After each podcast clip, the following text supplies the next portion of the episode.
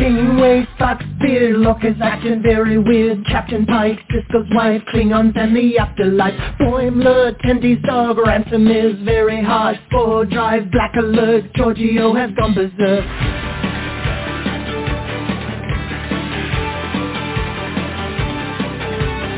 Teacher Bat'leth, Edward is an idiot. Spock is dead, Worf is wed, Chekov's wearing red. Data's cat, Kempak's at, Q has had enough of that. Beam me up, make it so, everybody let's go. We talk about the series. You can join us live by picking up your phone now. We talk about the series. We're coming to you on your streaming services now. We talk about the series Comic books and games, we go beyond the show now. We talk about the series. And join us as we sit and chat and we go on and on and on and on. Well, good evening, Trekkies and Trekkers around the globe. It is Thursday, July 20th, 2023. It is 7.30 p.m. Eastern Daylight Savings Time. That means we are live. That means you can let your fingers do the walking and call, Trek, talk, and pick up your phone and dial 646-668-2433 and join in the fun. And we're going to have lots of fun tonight. We're going to be talking about last week's episode of Star Trek, Strange New World, Charade, and it's going to be a blast. We also have Star Trek news, Star Trek birthdays, fan shout-outs, and fan scores. But before we dive right in, I want to go around the room and introduce to you guys each and every one of my awesome Treksperts. And we'll start out, we're going to go all the way out to Las Vegas, and we're going to say hello to Charles. How you doing tonight, Charles? I'm making sure I keep myself cool. Sorry about You're a cool hear cat. cat near. Well, the cat's trying to be cool, coming to visit me, but we're both trying to stay cool. Uh, I'm hoping it's nice and cool up there in Portland. It only got up to uh 111 so far today. Ugh. Ugh. God, it makes me want to throw up Yeah. in my mouth. I mean, Gross. it's horrific. Yeah, Uh, no, thank you. if you've heard about the weather, the weather conditions that Phoenix has got, we're maybe five degrees cooler than Phoenix. So we're up to the point that we're getting that same. We're we're part of that big high that they're getting also. So Ugh. we got a we got a scorcher. Move here, Charles. Wow. you can come up here to Vermont. You won't have to worry about that ever. We just get uh, floods and tornadoes. I think it's and worth you doing, Charles, just because it's worth doing, Charles, because then you would, you would just if only that to make Jim not s- be able to say trifecta anymore. He has to come up with a new word. Ooh, Yeah, all four of us were here. He could be my Portland right. Quatloos, he could call it, right? He'll have, to, he'll have to invent a whole new name. That's entertaining enough to justify the uh, the hassle of you moving. So agreed. let's we'll I'm vote not on it sure I at the end of the show. with something. well, you know, speaking of Portland, we we we do have a hat trick out there in Portland tonight. We'll start off with David the Donut Guy. How you doing, David? Uh, pretty good, pretty good. Just made some homemade hamburgers. That was pretty nice, and uh, now I'm drinking it down with my homemade water, so I'm pretty good. Homemade water. You, no. that that Homemade that's not the image I have pretty in mind, man. I only- I only know how to make homemade water one way, David. I know, me too. You- You're not supposed to eat. Are you in a Are you in a snow, David. prison in Eastern Oregon? Is that what's going on? Don't drink it. Yeah. Don't do it, Well, man. And it's David, the human filter. Yes. That's what my cellmates call me. well, uh, we also have uh, out in Portland as well the, our very own toy guy, Paul. How you doing tonight, Paul? You know, Jim, I'm doing really well, really, really well, uh, in a lot of good ways. But I'm super preoccupied, man, because it is, uh, as many of our listeners may know, it is uh, Comic Con weekend. It is San Diego Comic Con, and uh, stuff got cracking and rolling last night. And the sheer volume of toy previews hitting social media is almost impossible to keep up with. I've seen some really cool stuff, and hasn't even really got up to full speed yet until tomorrow. So it's just been crazy. So I'm like, it's dangerous for a guy like me, dude. When you see all this potential stuff, you're going to have to acquire. So, uh, and yes, friends, much of it is Star Trek related. So uh, some of which showed up on our Facebook page last night, if I'm not mistaken. it's Yeah, right. It's right. So uh, that's that's queuing you up for your inevitable uh, Facebook Tech Tech Talk and uh, webpage plug, Jim. So, but I'm good to answer your question in the most long-winded way I can. You're not drinking that homemade water, are you? You're staying away from that. No, dude. Uh, we, we we the only liquid in this house we're allowed to drink by uh, by a s- very small state law that only applies to this property is beer. Uh, Oh. So that's that's we don't drink anything Strict else. laws. Yeah, Strict yeah. So it's, you know, it's a Oh, weird wow. uh, historical thing in our uh, when we took over the property. It's like we had to abide by those rules to close the sale. So it's not my not my doing. Well, I I heard that you you occasionally crack uh, crack open a Klingon blood wine from time to time. You hear correctly, sir. You know, there's Oh, an boy. exception to every rule, Jim, which is, you know, why life's so interesting. But uh this is very very true. And wrapping up our hat trick from Portland, we have our very own Eric. How you doing tonight, Eric? Oh man, I am also having a fantastic day today. I uh it was one of those days that felt very satisfying on the work front and then I got home just in time for the podcast. You know, typically there's a little chit chat before the podcast here and there and typically I show up uh within about 30 seconds of the start of the podcast. I showed up 2 minutes before the podcast today, guys. So uh I'm moving in the right direction. Moving in the right direction. You, you're you're move, you're moving on up. That's just that's where you're going to a deluxe apartment in the sky high. mhm. Absolutely. All right, guys. Well, we like to start off every week's podcast by giving fan shout outs to you guys, our faithful listeners, our global Star Trek family. And how, do you ask, do you become a member of our global Star Trek family? Eric, why don't you let our listeners know how they can be mentioned in a future fan shout out and join our global Star Trek family? Well, you know, Jim, we have built a veritable Facebook empire with Trek Talking here, and we in fact have uh, almost 150,000 followers there, and a whole bunch of people like us as well. And that is your way to get in touch with us. And it, if you if you don't remember, you know, how to go to Facebook and do a search, it's a lot easier to just go to trektalking.com, and we have a little link there that you can click on, takes you right to our Facebook page. And on that Facebook page, you can look at the top of the page, and we often will uh, just have a post pinned right there that says, where are you from? You'll see a little Vulcan hand symbol there. And if you interact with us on that particular post, you can show up in the fan shout-outs here. Jim, Jim likes to pick uh, folks from all over the planet, don't you, Jim?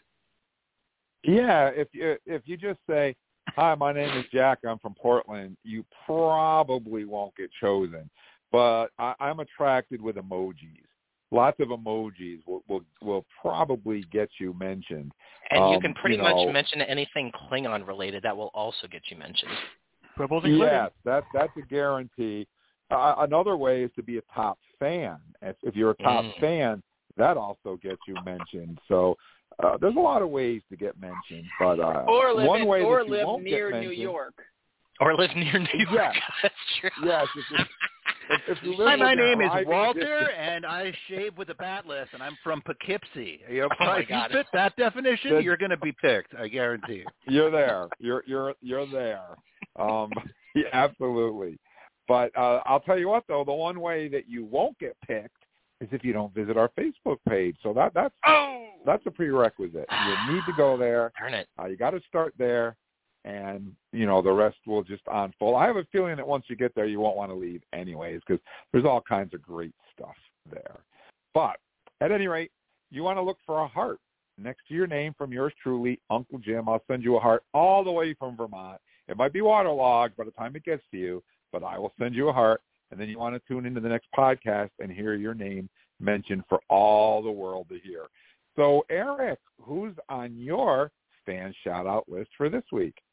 Well, for our number one fan shout out this week, we are heading over to Poland and we're saying hello and Qapla' to Dorota Petrick, who says, uh, live long and prosper to us and sends us a little Polish flag there. So representing Dorota, thank you so much for listening to our podcast and for supporting us on our Facebook page. We really appreciate it. Live long and prosper, peace and long life to you. Also saying hello this week to top fan Robert Burke, who's saying hello to us from Ireland, one of those places that I have never been that I would like to go very muchly. Uh, so, Robert, uh, maybe you can make some recommendations. Where should I start? Lots to see and do, lots to eat and drink. Uh, where should I get started? Thank you so much for listening to our podcast. Also saying hello to top fan Martin Mulligan, who's saying hello to us from around the way in Scotland. Martin, I always wondered if, you know, how do Scottish people feel about Scotty? Do they just call him normal and they call everyone else like American Jim, American uh, Spot? I don't. I have no idea. There's got to be some sort of synergy there. At any rate, the Highlands of Scotland look amazing. Martin Mulligan, thank you so much for saying hello to us. Hello to you, sir.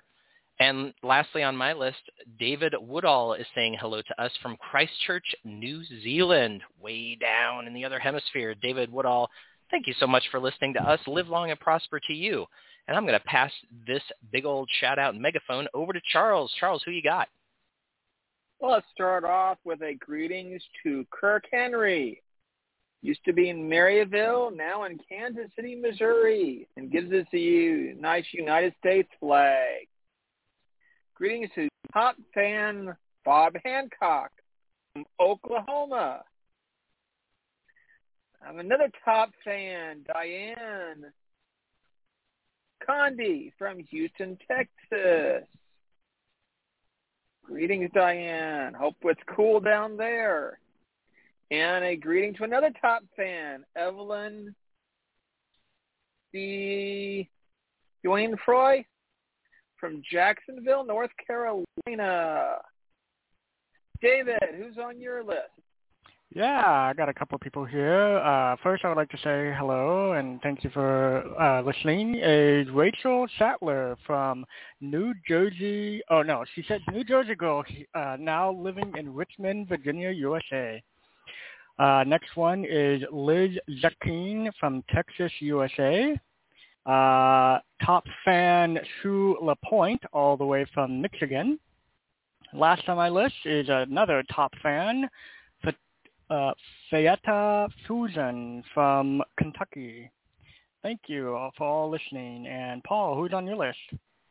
All right, man. It looks like we are going to blast off and leave the United States and go to points farther afield. First of all, I'd like to give an enormous shout out and a great big Qapla' to our friend Nikki Holt, top fan Nikki Holt in South Africa. Magnificent spot to hang your hat. Great to hear from you all the way down there, Nikki. Hope things are well and it's not too hot this time of year. Uh, moving a little further north, we're going to say hello to Ana Sai in Gran Canaria Islands, Spain. Gran Canaria, as they say. Wonderful, exotic place to live. Well, Spain is just nothing can anything top it? One of the most amazing destinations in the world. Absolutely amazing. What a place to live. What a place to be a Star Trek fan.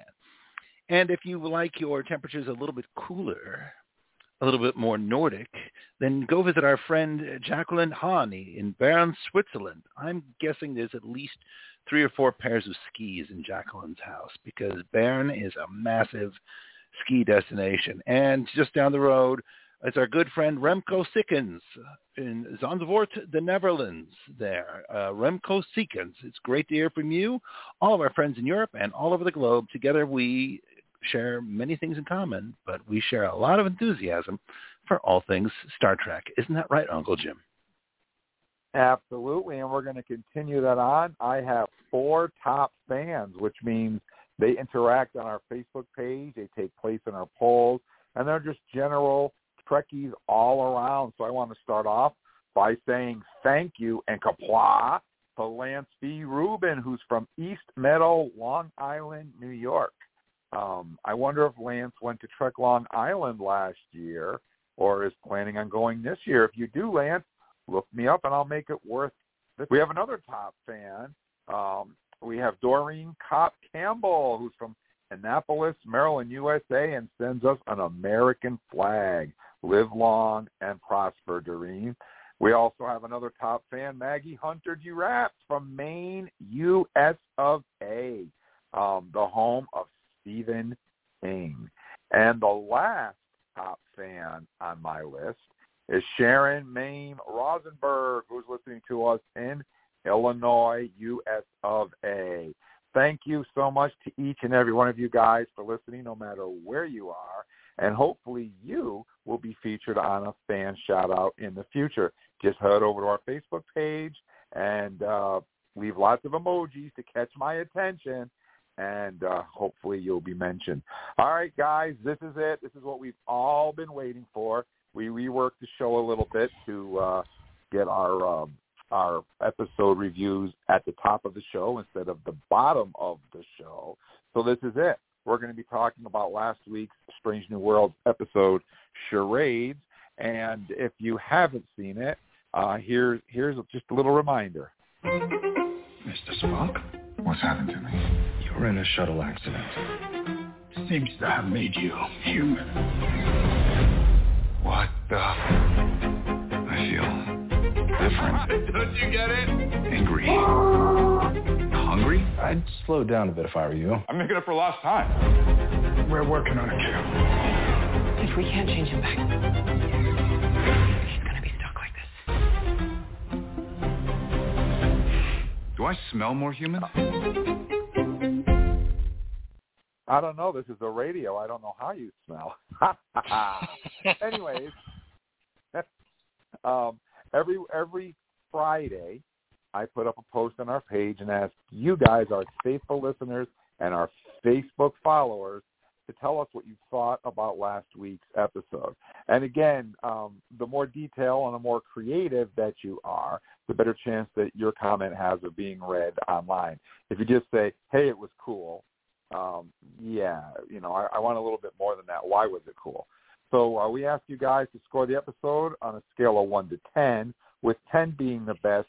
Any scores over 10 are counted as 10.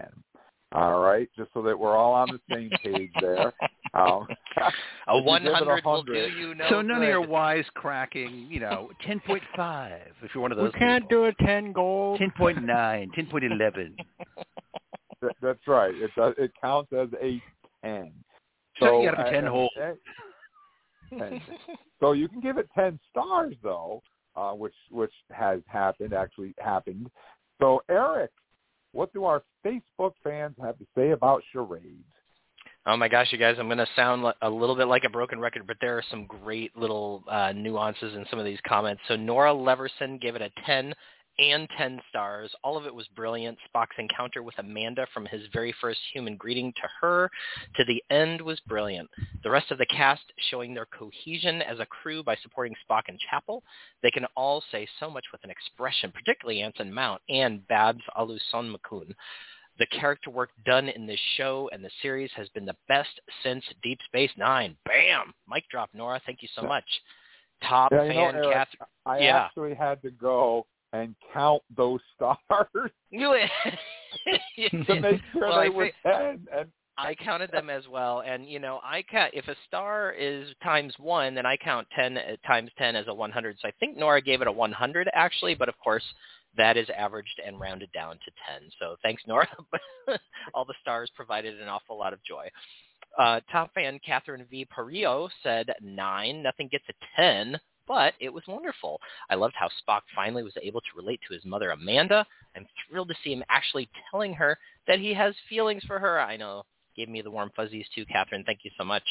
Rebecca Carew said a 10. I waited 50 plus years for this episode. Oh, that's so sweet. David Liltonk Armstrong said an easy 10 with an exclamation point and probably one of the best episodes throughout the two seasons. Tons of funny moments and great character cohesion. Ethan Peck was impeccable in pulling off the human for the first time experience. Even the small digs were hilarious. Loved the attitude that Ker, uh, Ker, uh, Kerkhovians, is that what they were called, gave. You called me. Uh, yeah, hilarious. Thanks, David. I agree. Paul Dunlap gave it a 10 because it's one of the few Trek episodes in any series that I know my wife would love to watch with me. that is an absolute reason to give it a 10, Paul. Sinead Hall says has to be a 10. My favorite Strange New World so far, and really the ensemble cast do humor brilliantly. It brought such joy. Top fan Corey Cloud gave it a 9.5. Great character development episode and hilarious. Top fan Richard Chang said definitely a 10, probably because I'm a hopeless romantic. Uh, emoji with little hearts uh, swarming around it. I also loved how Spock defended his mom, Amanda, and finally understood the prejudice she experienced from T'Pril and the other Vulcans. Thanks, Rich. Frida Perry Stelzer gave it a 9. I loved it. Spock has always been a favorite of mine, and to see the character evolve in Strange New Worlds is wonderful. Helen Williamson said 10, loved the acting, showed a comedic side to Ethan's ability, which otherwise he wouldn't get a chance to do. I bet he loved it. I bet he did, Helen. Top fan Aaron Aikens said, I'm going with a 7. The premise of the episode was good, but, and I say this making it very clear that I'm not one of those it's an alternate timeline people, it is kind of weird how they're retconning altering the Spock Chapel thing. I'm fine with all the changes to keep things current, push things forward, but this particular interpersonal relationship is just a wee bit odd. Uh, Aaron, I think we should talk about that. I think we should talk about that. So thank you so much for your comment there. Top fan Tammy Buss said 10 exclamation point. My husband said that Spock was like a teenager trying to get a handle on his hormones and that Spock was going to run and get his My Chemical Romance T-shirt pretty soon if he didn't get fixed. awesome, Tammy. Thank you. Top fan Nin Romer Sama Romer Sama said, this episode gets a solid 8.5 from me. T'Pring was the star of the evening to me. She was truly wounded by Spock and couldn't understand why he acted the way he did. He felt shame, understandable, but wouldn't a mind meld have given her all the info? Yes, it would. And his feelings for Chapel to his fiancée, so I understand why he didn't suggest that. Her pain, that's T'Pring's, was palpable. Chapel's line was also every strong uh, emotion, strong, was strongly emotionally driven. Lastly, I love that it was Uhura Ortegas and Chapel who drove off to save Spock, but not in the sense of girl power. what one almost comes to expect these days, but merely that the best in their fields who can help Spock happen to be women. I totally agree. Pike was re- relegated to an almost comedic, but not slapstick role, and Anson Mount just nailed it. The camaraderie between the crew was obvious to me, and could easily believe them all to be a single crew who have worked together for years. Last week felt a bit annoying at times, but this one was very, very good. Thank you, Nim. Christov Sawarski said an 8. It's definitely the best one of the season, but the goofy customer service aliens blew the whole thing. They could have brought back Benjamin Sisko to do a tie-in to the ascended beings who inhabited the Beta Quadrant wormhole. Such a potential wasted. Mike Howell gave it a 9.5 only because I believe Ad Astra per Aspera is one of the best episodes of any Star Trek series. Cannot disagree with you, Mike. Top fan Timothy Bernard said, I go with an 8.5. Spock was just hilarious being a human, especially him saying, what the F? Him interacting with the crew as a human was great as he was, now has the he as he has now experienced the full spectrum of emotions. He really should have told T'Pring what he was going uh, what was going on though. But Christine finally admitting how she feels about Spock and that ending, ooh, Sucks that we're already halfway through the season, but I'm looking forward to the rest of the episodes. Top fan Mary M. Hutchinson said 10, Peck was hilarious. Gordon Clay said 9, the way that Pike was inarticulate in explaining the, Kavor- the Kevorkians, how they mishandled Spock's DNA, was sitcom level. It's like suddenly he couldn't understand the most obvious mix-up and just tell them Spock is half human, half Vulcan, not fully human. He only needed one sentence to state the obvious, but for some mysterious reason, the guy who always knows what to say couldn't find the words. Other than that, I love the whole episode. Thanks, Gordon. John K. Underly said 10 out of 10.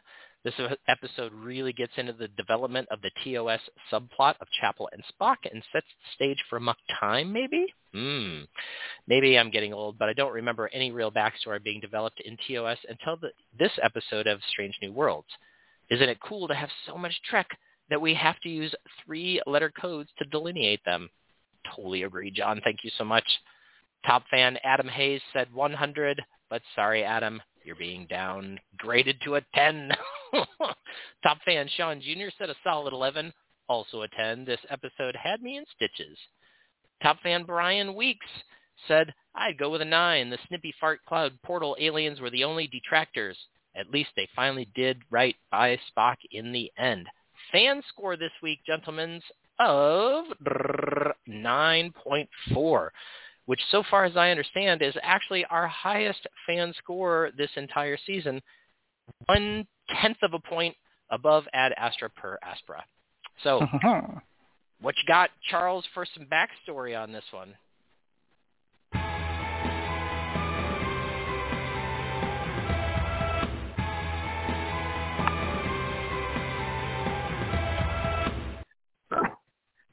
Well, this was an interesting one to come up with some cadet training. I left out quite a few, and I'm sure people can find all kinds of tie-ins to this one if you look hard enough. Let's kind of look at Spock and Chapel. TOS, The Naked Time, Season 1, Episode 4. Amok Time, Season 2, Episode 1. Plato's Stepchildren, Season 3, Episode 10.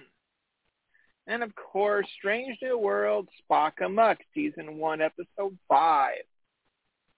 You'll definitely see a lot of connections of Chapel's feelings for Spock. Of course, we can't forget T'Pring, which, of course, we recognize her from Amok Time. Season 2, Episode 1. This is a fun little screenshot that a mem that's floating around there. TOS is Turnabout, Turnabout Intruder, Season 3, Episode 24. When you see Sam raise his hands up in defense, that was the same, same, same pose that Kirk had in that episode. TOS's Journey to Babel, Season 2, Episode 10. We get to see Amanda. We've also learned the fact that Spock is not etheric in a long period of time.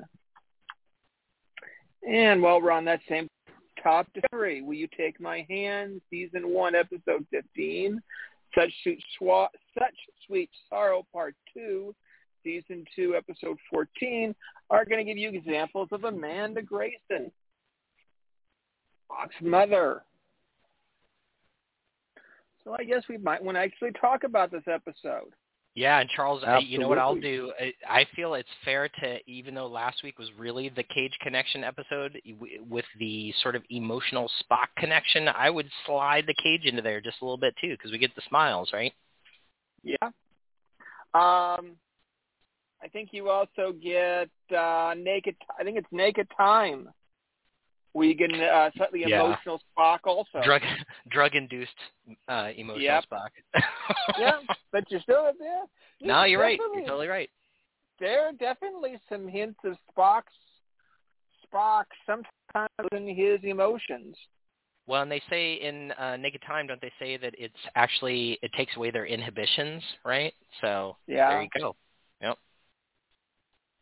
Yep. And don't forget this side of paradise where he falls in love with um that blonde oh, woman yeah. there. Also drug induced. Yep.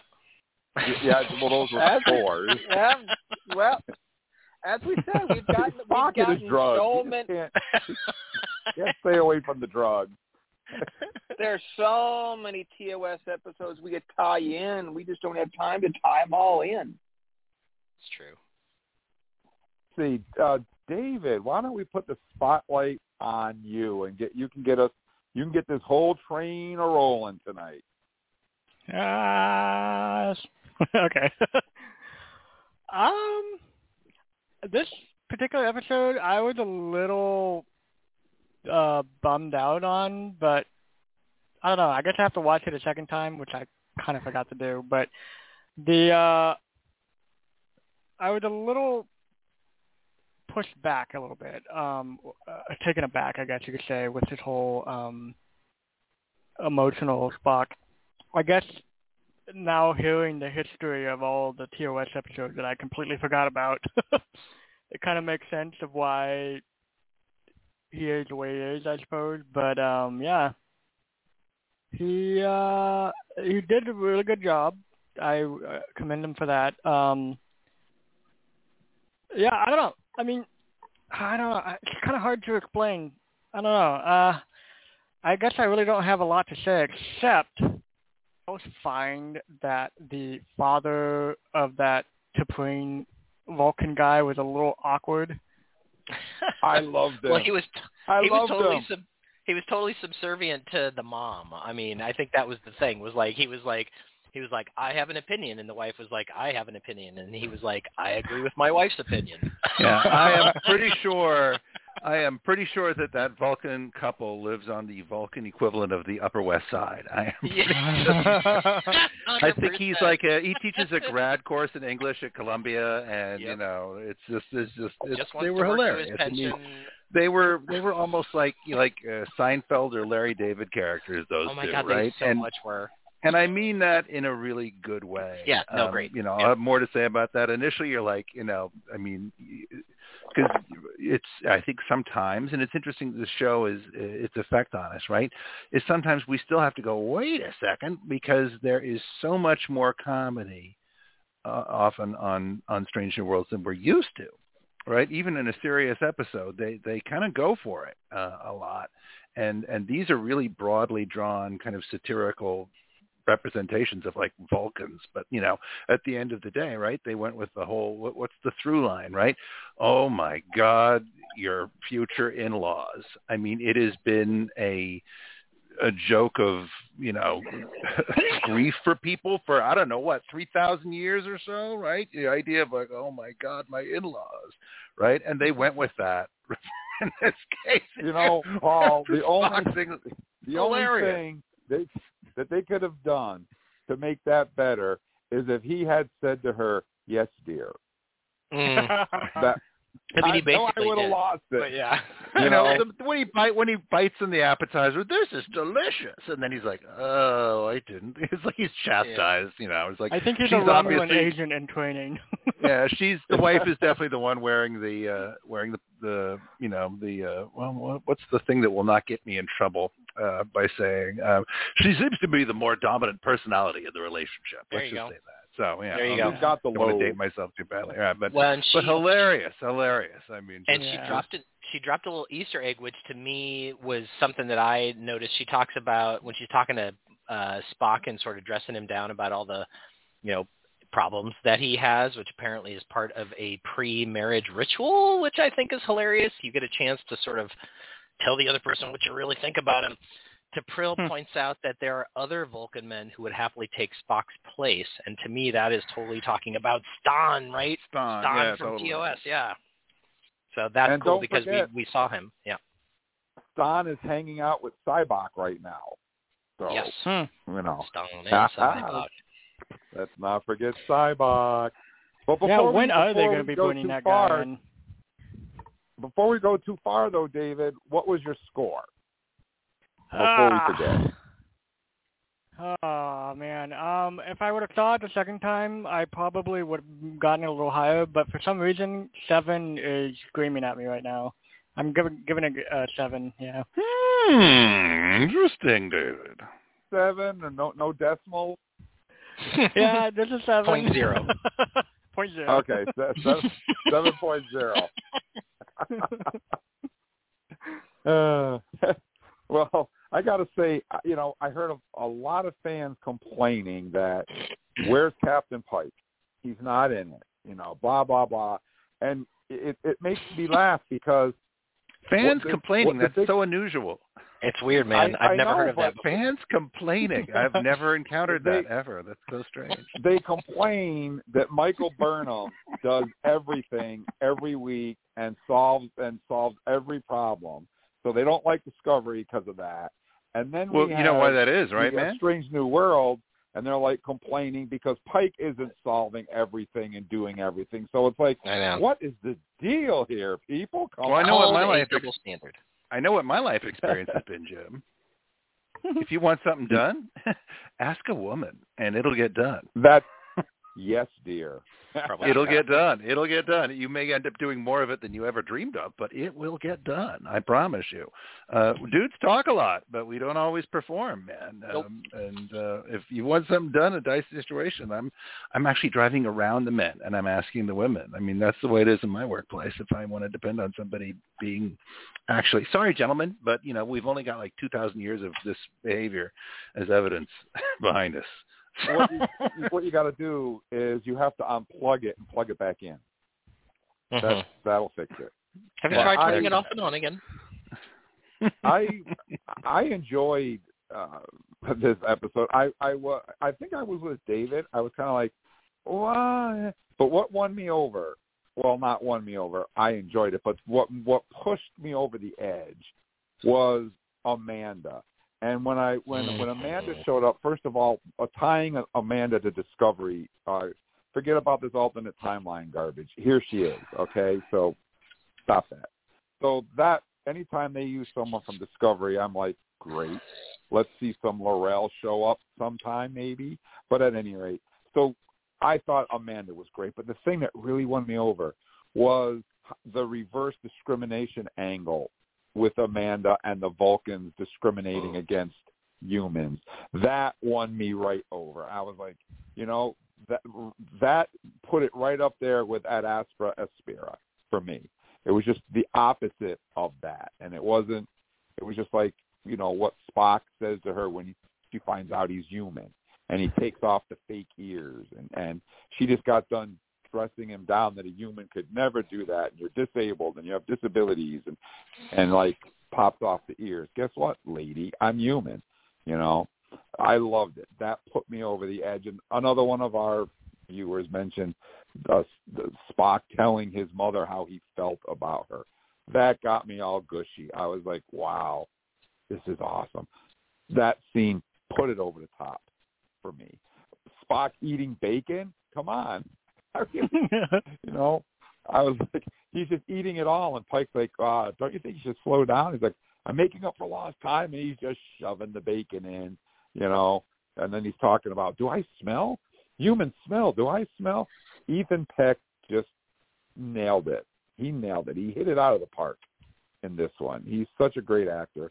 And he, he every scene that he was in was top notch. And his interactions with Chapel, you know, were great as well. I mean, the whole thing, the the alien uh, people there, the Kirkoff, the The Kerkhovians, Kirkoid? Kerkhovians. Kerkhovians. I'm like, wait a second. there's this there's a Vulcan moon with this ancient civilization hanging out there, and the Vulcans never checked it out. No one ever checked it out. No one ever went there until Spock crashed the shuttle into it. You know, food for thought. But overall, I got to say, I loved it. I loved everything about it. I, I I watched it three times, and I love the Vulcan husband. He just steals the show for me. You know, he wants to play charades. He wants to eat all the food. Um, he was great. So for me, I'm going with the ten point ten. Average down to a 10. Average down to a ten. rein him in, rein him in, folks, rein him in. so that's my take on it. How about you, Charles?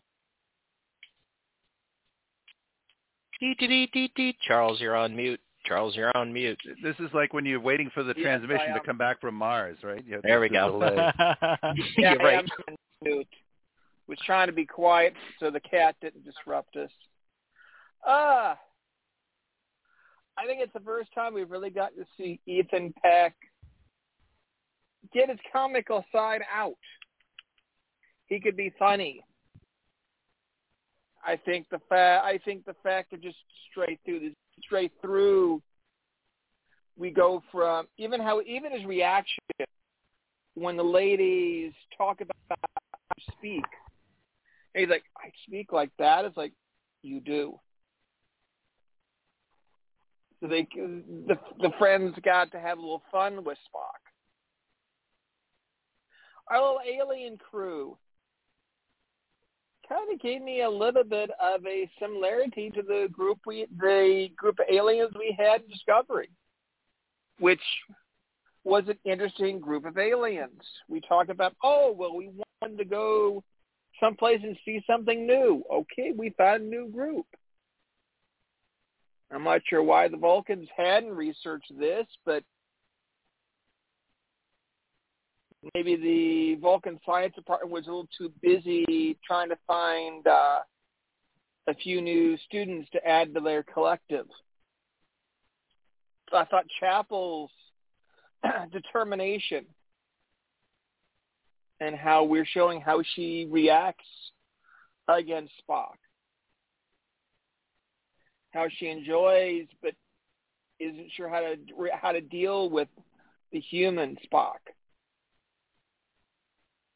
But we got a good, interesting side of Chapel this time via what her feelings towards Spock is and her determination to help him as far as she can. And huh, I'm sure everybody else has got a few more ideas they can throw in on this one. I'm going to jump up to about 9.5 on this one. Not quite a 10, but I think it's up there. Well, that's pretty respectable. It's, it, you got the Yeah. decimal in there, which I wasn't allowed to do, but that's okay. How about you, Eric? Uh, wow. Yeah, I totally dug on this episode. Um, all of the stuff that you guys have already touched on, I thought was great. Um, you know, Amanda and the cool energy aliens that sounded like a really friendly AI or something. I don't know. I love the way that they talked. It was kind of like matter of fact, which I appreciate in my aliens. um, it was a fun episode. You know, it wasn't very deep, but it, I felt like it had some good character development. It had some good like character moments, which made it really, really fun to watch. So in the end, I was left just feeling good, like I had had fun watching an episode of Star Trek, which I which I totally like. Um, plus, there were just plenty of Easter eggs. I mean, you're looking around at TOS connections and stuff like that. You know, Chapel talking about Korby's three poles and you know you'll remember that in what little girls are made of there's like a romantic interest between chapel and Korby. So there was that sort of connection. Um there was the fact that the Kerkhovians like you were saying jim you know being around a vulcan uh moon that was around the vulcan star was kind of kind of interesting. And i felt like they could almost wedge that in there somehow so it didn't really bug me too much. I also absolutely noticed right away that green tunic that Pike was wearing, you know, the one with the little sideways um, Starfleet emblem at the belt, uh, which was very reminiscent of um, Kirk from some episode, I don't know, in the original series. I definitely remember seeing that though. And then there was even a Star Trek Enterprise connection because you'll remember that T'Pol in Enterprise is the first one to talk about how Vulcans use nasal suppressants around humans to keep the stink down. so it was cool that they brought that back as well. Um, yeah. Oh, uh, I'll just.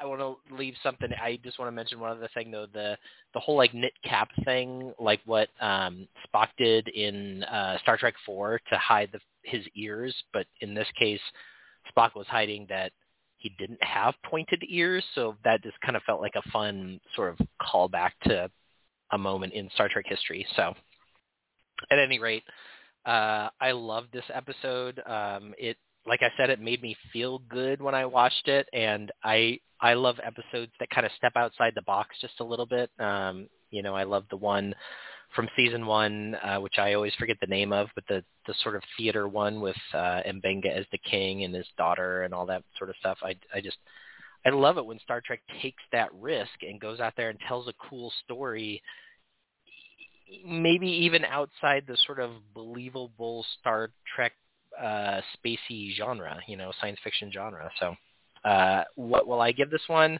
I feel like this episode deserves a nine. Like it, it didn't do anything profound for me, but I had an absolutely amazing time watching it. So I'll give it a solid nine.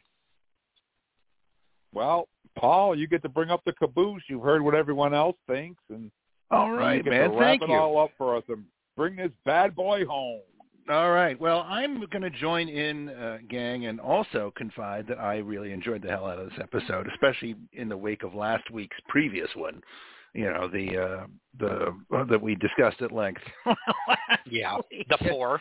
Yeah, yeah. list. This this was just a breath a breath of fresh air, right? Um, it, it, it there's a few minutes where you, you get the bends at the first because it's such a change of tone, and it is just a real emphasis on comedy, right? Which they really go for. I mean, it's the they really you know set it out there. Um, uh, and I think one of the things that's great is, is, as Charles and everyone else has pointed out, you know, it's really a great showcase to see what other kinds of things that Ethan Peck can do. I mean, he did a terrific job. I mean, he, you know, walked right up to the glass of being over the top with his, you know, uh, uh, demonstrations of the different emotions, right? But he he never crossed the line and went too far. like when he's yelling at George Kirk, you know, it's just completely, completely out of control. It was great. I will um, you break know, you. I will yeah, break he- you. Uh, even with the bacon thing, it's it's like it's almost too much, right? But it's just like he he he, he managed to sell it, and it was really great. I, I don't know how many takes that they had to did, do to find the right tone, but they really did, and I think he did a bacon ter- did he eat? yeah, exactly. but he did a great job, right? I mean, uh, and I, I I'm, I'm agreeing. It's just it every the whole you know the in-laws vibe was just great, right? We talked about that. It's just classic New York style comedy um, that I am a big fan of. You know, it's like a it's like a weird sci-fi episode of the marvelous Mrs. Maisel, right? That's that's you know what I felt like we were were getting into a little bit there, but uh, but super entertaining and uh, you know we. Uh, I would say uh, I don't want to get the wrong vibe here at all. Um, the only thing that initially, uh, threw me for a bit of a loop that I'm just think is just you know you just got to accept it right but but uh and I know she's played the character before for 8 episodes on Discovery so it's no shock there but I think Mia Kirshner as wonderful as she is is just not I think she's kind of miscast as uh as Amanda Grayson right she's only 11 years older than Ethan Peck, right? And I think she just looks too young to be a mother of this, you know, 30-year-old dude, right? I just think she looks too young. And please don't get me wrong or throw me off the show for this, okay? Please don't under, don't misunderstand me. I love boobs. Okay, I do. I'm a big fan. But she just looked ridiculous with this, you know, bustier pushing her boobs up where they're practically, you know, against her chin, like she's in some Elizabethan bodice ripper. I'm like, what the hell? I mean, it was just preposterous looking. Really weird choice uh, of costuming there. So I, I found the Amanda character a little off. I mean, she did a great performance though, and uh, you're by the time they do the scene where you know Spock's actually able to say to confide his feelings to her. I think that they the tone was good, but I just you know I'm ready to go with it. I'm ready to accept that this is this reality, this show's version of Amanda. Um, but I think she's just miscast. I think she's just too young, and which is meant as a compliment. You know, doesn't show me an actress that doesn't want to be accused of being too young. so I don't think you can find one. Um, it definitely makes me wonder if we're going to be seeing Sarek again in the near future, right? Because here we are. So I think we're super curious. Uh, I know Jim is super curious to see uh, that other Vulcan, whose name we won't mention. Um, but uh, way more starts with an seeing. starts with an starts- S, ends with yeah, Bach. Reminds with uh, rhymes with Minoc. Uh, yeah. Um, uh, I, I'm way more interested in, in, in having Sarek come back because I just I think that those family dynamics, the uh, the whole business between fathers and sons, and you know Spock's a great uh, vehicle uh, for exploring anybody who uh, has uh, mixed parentage in their life. You know, be they be they two different uh, bits of parentage, however you want to do that from a race perspective, from a religious perspective, however you want to approach it. Um, what they did here, where they basically extracted one half of that duality out of the character, is is a great way for a lot of people to find ways to relate to those circumstances in their life right uh, and and you know great allegory um, i think the reason it worked so well and uh, and didn't come across as being preachy is because they chose to do it in a comedic, satirical way. So it gives you a lot more freedom to explore those things, and people you know be less uncomfortable. So I think it was a really smart choice. Um, we were super critical of the writing on the show last week. Uh, I'm just the opposite um, this particular week. I think the writing on this one was super, super, super strong. Um, one of our fans was commenting about the customer service aliens. I thought that was an hilarious way of identifying because they were. It was like I'm going to put you on hold because it's like you know you don't need to call us back. It's like it was an odd choice, but you know it's just maybe that's just how they chose to interpret. You know, I mean, I, if aliens were to look at us, um, I will share this with you, gentlemen, after the show. Um, but I saw this thing. Somebody asked an AI what people look like in each of the 50 states. it's one of the most disturbing and accurate things I've ever seen in my life. I mean, it's just horrific. So it's just like if aliens did decide to like probe us and and say what do you how what do we need to frame up to interact with humans they probably would have chosen something really weird uh like that. The one thing I, I, I and I'll just give you my score real quick. I'd give this a, absolutely a nine without question. This is a nine episode. Um, really, really strong and really uh, evokes good feelings and and makes you reminds you yet again how really great this cast is. I mean, everyone's like, why isn't Pike doing more? Well, you know, I think he's doing just fine, but he's the anchor of an ensemble. This is an ensemble show, clearly, and everyone rotates through and gets their time to shine, right? And uh, as does uh, as does Pike. So you know, get hung up on that is what I would say.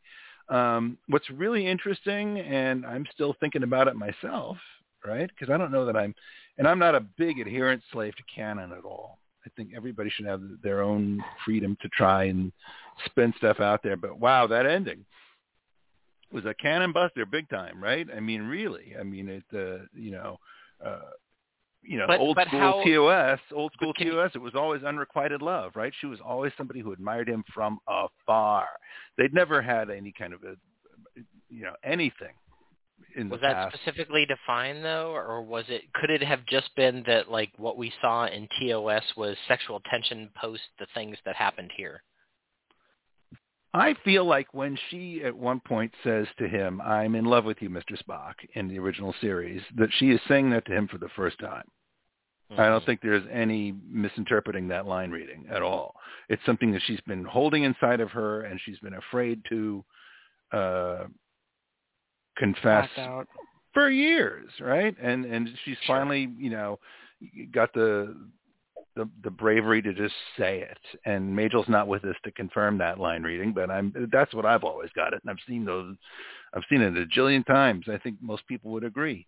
But so it's a, it is really different to go down there this road and and sort of you know push the cannon off the deck of the ship, if you will which which is what they did really and i think that that's okay i think that every generation gets its own thing Uh, i don't think it's really good to be slavishly adherent to dogma in any way shape or form okay? I'm not a guy that thinks that we should you know follow what the founding fathers you know said about you know firearms because they would have been terrified by a refrigerator.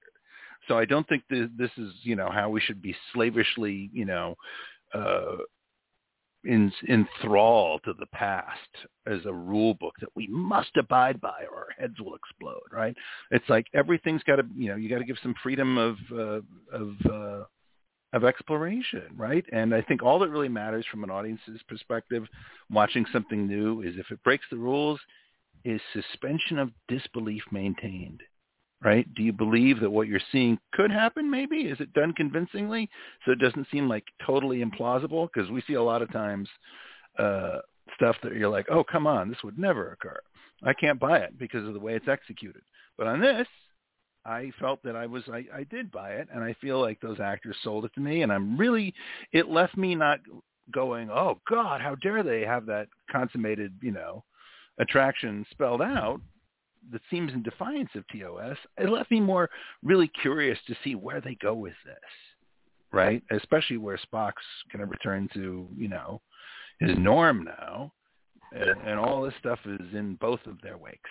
You know, the unsaid has been said, and that's really interesting stuff uh, for drama and for comedy as well. So I, a strong nine for me, right up there with Ad Astra. Um, I am, uh, you know, I'm kind of. Uh, I hope they can maintain the uh, inertia and equilibrium for the rest of the season because it was really great, uh, really fun for me, and and delightfully done, and uh, ready for uh, hey uh, Paramount Plus, ready for the spin-off uh, series with Spock's parents. Okay, we're all ready for that. well, I just wanted to. It was one thing I wanted to talk to you guys about, and that is this: Do they have replicators on the Enterprise? Because Pike is growing his own herbs. He's got this big flame. He's making bacon. He's making food. Do they have a replicator on this Enterprise, or do they make their own food? Jim, you heard Pike say, "Don't you, you don't use replicated Replicated. Yep. replicated herbs. You Yep. use fresh herbs." He said that in he this episode. Still, he is still old school. He wants the fresh foods. He doesn't want the replicated. It's his choice. So they do have a Yeah, yeah. replicator. He just chooses not Yes. to use it. Yeah. Yep. So we're just- assuming we're assuming this is not real bacon, though. I mean, from a, a slaughtered animal. I'm guessing probably not. well, they got that. That's what I'm saying. I, I, I don't think they have pigs running around. Because I'm really, I mean, this is something that just recently now is starting to come into being in our lives, right? Where we will be experiencing this in the months of years, if not months to come. They're now able to grow meat in a lab, independent of a, of a living animal, and that's coming. It's actual meat. It's chicken. It's beef. It's whatever it is, but it's lab grown.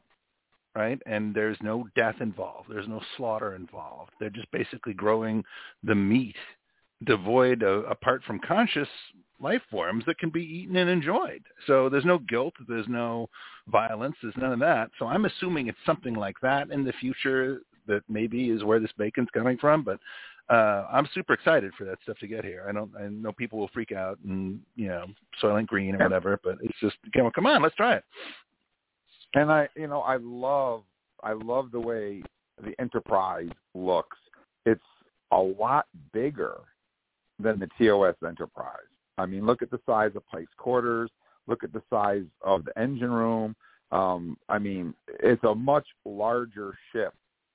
Appears to be 2023. It's not the 1960s anymore, and I like the new um, aesthetics of the ship. Uh, like Paul said, even though they don't go with canon, um, I still like the way the ship looks.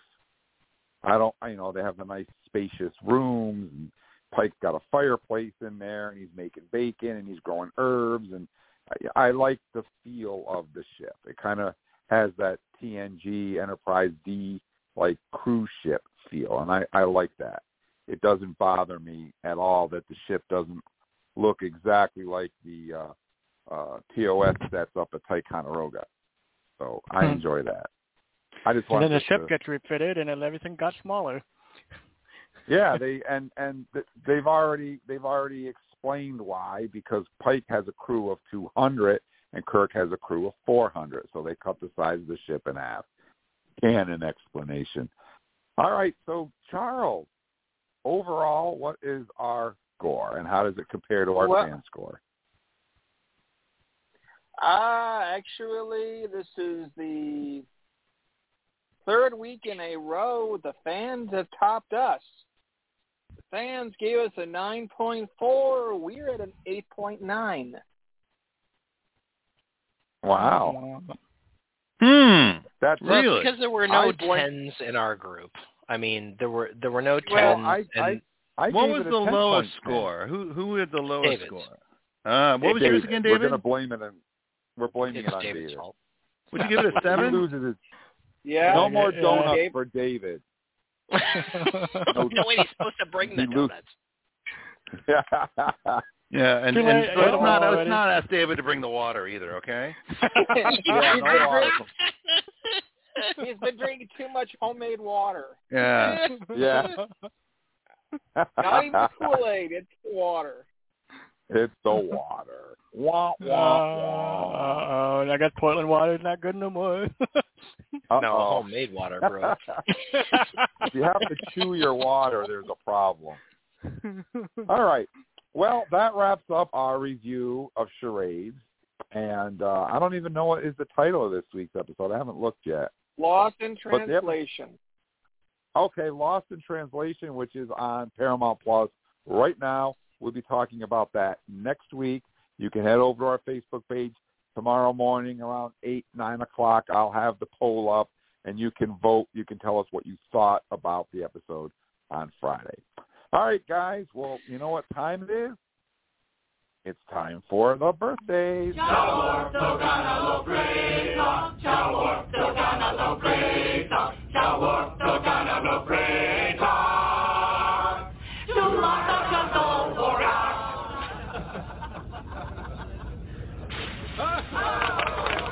That was not a Klingon song.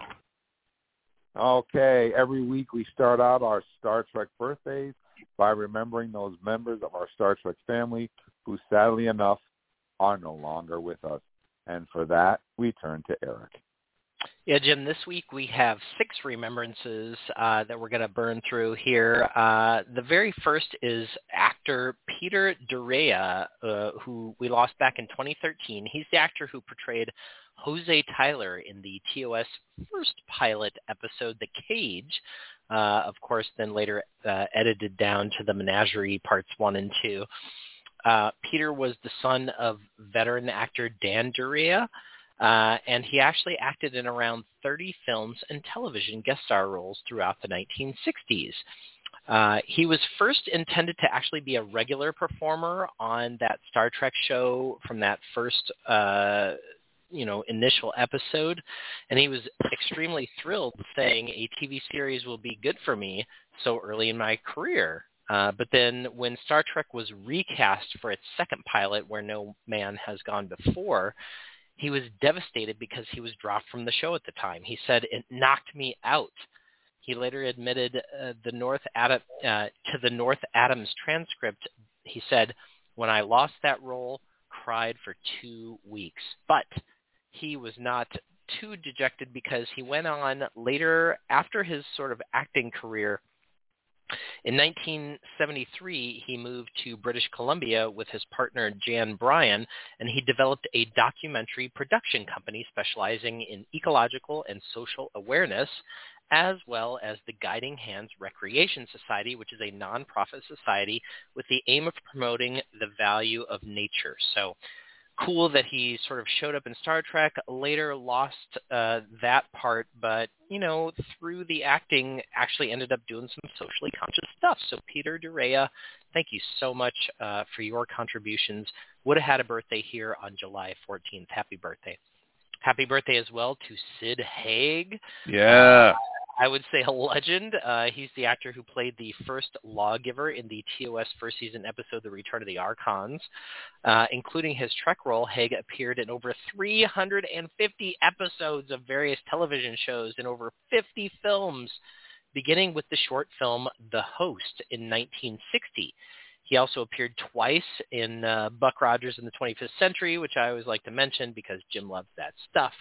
Haig is probably best known for his roles in numerous B movies and exploitation films, mostly horrors, uh, from the 60s all the way up until now. And he's, you know, appeared in stuff more recently like Rob Zombie stuff, low budget films like High on the Hog and House of the Dead, Quentin Tarantino's Jackie Brown and Kill Bill 2, TJ Hooker with William Shatner. What has Sid Haig not been in? He's got that creepy face, and you just know it when you see it, right? Do you want to say anything about Sid here, Paul? Oh, just that I'm a huge fan, dude. I mean, it is just nuts. I mean, it's just like I I I, I love dudes like this. I love actors who who just it seems like they probably never had a day off. Mhm, mhm. it's just Yeah, totally. nuts. Yeah, I mean, it's just you would see him on everything. Uh, he had a million bit roles uh, in you know from the late '60s to the er, you know mid '70s, right? A lot of type grindhouse movies. Uh, really started to uh, you know make his way uh, into things in like the late '70s and early, or excuse me, late '60s and early '70s where uh, those kind of pictures started to really come into their own uh, in the waves of like uh, uh, black exploitation pictures, right? He was in THX 1138, by the way, too, for George yes, he Lucas, was. right? Yep. He was in that. He did a Bond movie. Uh, he was in Diamonds Are Forever. Um, uh, Beware the Blob, um, uh, and then you know you started to find uh, uh, things like movies like the when the black exploitation movement took off. That's really where uh, he started to become more popular. Like movies like Coffy, like with Pam Grier, um, The Don is Dead, Shaft, Shaft, Foxy Brown. I mean, Savage Sisters. I mean, he, it's just all these great pictures. Uh, and then he would show up. You need a bad guy to just show up and intimidate, who could, you could believe would be scary and intimidating for your hero. Six Million Dollar Man, Rockford Files, that kind of thing. Oh yeah, you're gonna call Sid, right? And he's just great. He's just really a, a great presence.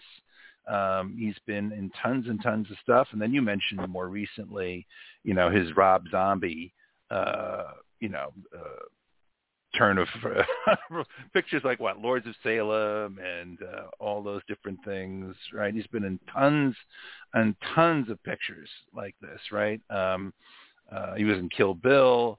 Uh, I think one of the ones recently that probably is the one he's most famous for, where he does his most convention appearances now, is probably for The Devil's Rejects, where he plays Captain Spaulding, right? I mean, crazy, crazy movie that Rob did, but it's just got a massive cult following, right? And uh, and Sid's, you know, front and center in that stuff. So he's all over the place, but really great. Uh, oh, and and and uh, phenomenal. One of the I love westerns, and there aren't very many good ones made at all anymore, but there's a really terrific Kurt Russell Western called Bone Tomahawk um, that Sid's in. And if you have not seen it, run, don't walk. Super disturbing. Um, makes it really hard to go to sleep. Which is what you always think of with a Sid Haig movie, right? But yeah, just uh, really, really cool. Awesome. Well, happy Well- birthday. Uh, Sid would have had the birthday on July 14th, uh, 1939 he was born. You guys Uh, want to talk to a fan? He, We- sure. W- We we have a fan on the line who might want to talk about Sid. I'm not sure, but let me see if the Gremlins are worked out on my thing because sometimes it doesn't want to cooperate. So let's see what happens here. Hey, good evening. Thank you for calling Trek Talking. What's your name and where are you calling us from tonight? Qapla', my brothers. This is Ray. Ray, Hey, what's up, brother? Hey, Yeah, how you guys doing today? Uh, we're we're we're doing great. How, how are you doing, Ray? I'm fine, but you know what happened, Ray? I don't have Ray. I'm going to say them. I'm going to say them to you because I'm watching right now. But your man over there, just I mean, you know, just, no, just, no, just do my supplies. I want to teach you, TJ Hooker right now. No, no, no, no, no, no. TJ Hooker. Oh, TJ Hooker. Pop. Yeah, yeah, yeah. yeah, Captain I, I, I follow Amazon. I follow, I follow Amazon like, like, like last week. TJ Hooker. Did you The know, you know, man. real shit pop? Oh yeah, absolutely. Yeah, I found, I found Amazon like last week. And and you're you you watched all of it? Uh, you know, um, right now I'm up to season. Right now I'm up to the last season five. Right now. Whoa. Wow. Plowing. You're dedicated, through right? No, my brothers. yeah, I'm telling you. I'm telling you. My, I'm, I'm telling you right now. it's- I went to I went to Amazon like the other day, right? Like like, like last week, right? And it, it, it, it was a teach teach her to go please choose on on DVD for about like um forty nine dollars. Man, I grabbed that joint so fast you, you don't know. I'm on the phone. Hold on. I'm on the phone. I'm on the phone. Hold on. Hold on. Guys, I was saying, well, yo, yo, don't you know how long it took me to watch all five seasons, all five seasons of this joint, and it took oh, oh, oh, like a week and a half. Wow. That's a lot of TV No, no, watching, no. man. No, That's no, a no, lot no, of no, TJ no, Hooker. no, no, no, no, no, no, have a word, no, have a word, because because what happened is, it's like you, you know, it's like you know, like I'm I'm out of school right now, so you know, so I'm I'm, I'm on release right now until, until September. You know what I'm saying? So so so so what I did was I ordered lots of Amazon. You know what I'm saying? I ordered, um, you know, like um Peter Hooker and GI Joe and Transformers. And so you know, it's, you know, it's, you know, to keep myself, you know, keep myself busy, busy. Because I'm not working right now. You know what I'm saying? I'm not, you know, I'm not, I'm not, I'm not working right now. So you know what I'm saying? You know, so, you know, so, you know, you know, like, you know, to keep, you know, keep uh, my mind occupied while I was going ballistic. You know, what you know what I'm saying? You know what I'm saying? I'm on the phone. You know what I'm saying? You know what I'm saying? You, you, you, you, you, you know what I'm saying like that. You know what I'm saying? You, you, you, you, you know what I'm saying? You know what I'm saying? But yo, I no, no, no, no, no, I'm. So guys, match, guys, guys, guys, guys, guys. Do you want to? I mean, I don't know. Like I said, I know guys that talk like that, but I saw that game this morning. What's, what's the, I, I, I, Can you help me before you do what you do? know what I'm saying? You know what I'm saying like that. You know what I'm saying? You know what I'm saying like that. Oh, we hear you, Ray. You know, Absolutely. I'm on pass. I'm on podcast. You know what I'm saying? You know what I'm saying? But guys, like I said, like I said, I'm, I'm, you know, I'm, a, you know, I'm, a, you know, you know, guy go. You know what I'm saying? I was going to call see what's up with you guys. You know what I'm saying? And I said I'll put you guys next week. Thanks for calling, All right, buddy. we'll talk to you later, Ray. Thanks, Hey, dude. good No luck. problem. Good luck when the uh when the Mets play the Yankees next week. We'll see who comes Hey, out on look. top in that one. Yeah, bring it up. All right, you know what? You know what? You know what? You know what? I'm not gonna say a word right now. I'm gonna keep it to myself. I'm gonna keep it to myself. All right. I'm gonna keep I'm gonna keep it to myself. We'll see what You know what I'm happens. Right. Like I say, yeah, yeah, yeah, yeah, let's say, guys, I gotta go. You know what I'm saying? All right, you, know, Ray. you know what I'm saying? Like, you know, you take care of you guys. I'll call, I'll call guys next week. Comply, my brothers. Comply. All right. Have a great night, Ray. Thanks for calling. Qapla'. All right, guys. That was Ray from the Bronx. I think we, we need to make a we need to make a disclaimer, bit. Jim. Jim, we need to make uh, a disclaimer. A disclaimer. Yeah, Trek Talking is in no way responsible for the marital difficulties or divorces of anyone who may call into the, co- the show.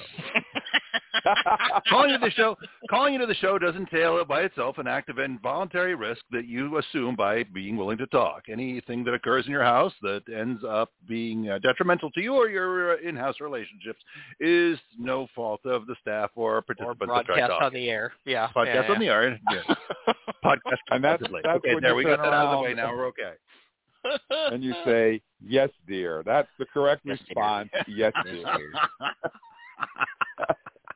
Uh, oh dear, we're going to be in right, trouble Eric, for that. you can continue on. All right. I don't know how you're going to follow that up, but you're gonna Well, have to you know, it's okay because I feel like the you know the remembrance uh, portion of this show is like a an exercise in, not only in solemnity but also in celebration. So I feel like I can do both. So we're just gonna move right on to actor Kevin or excuse me Ken Lynch, who would have had a birthday this week.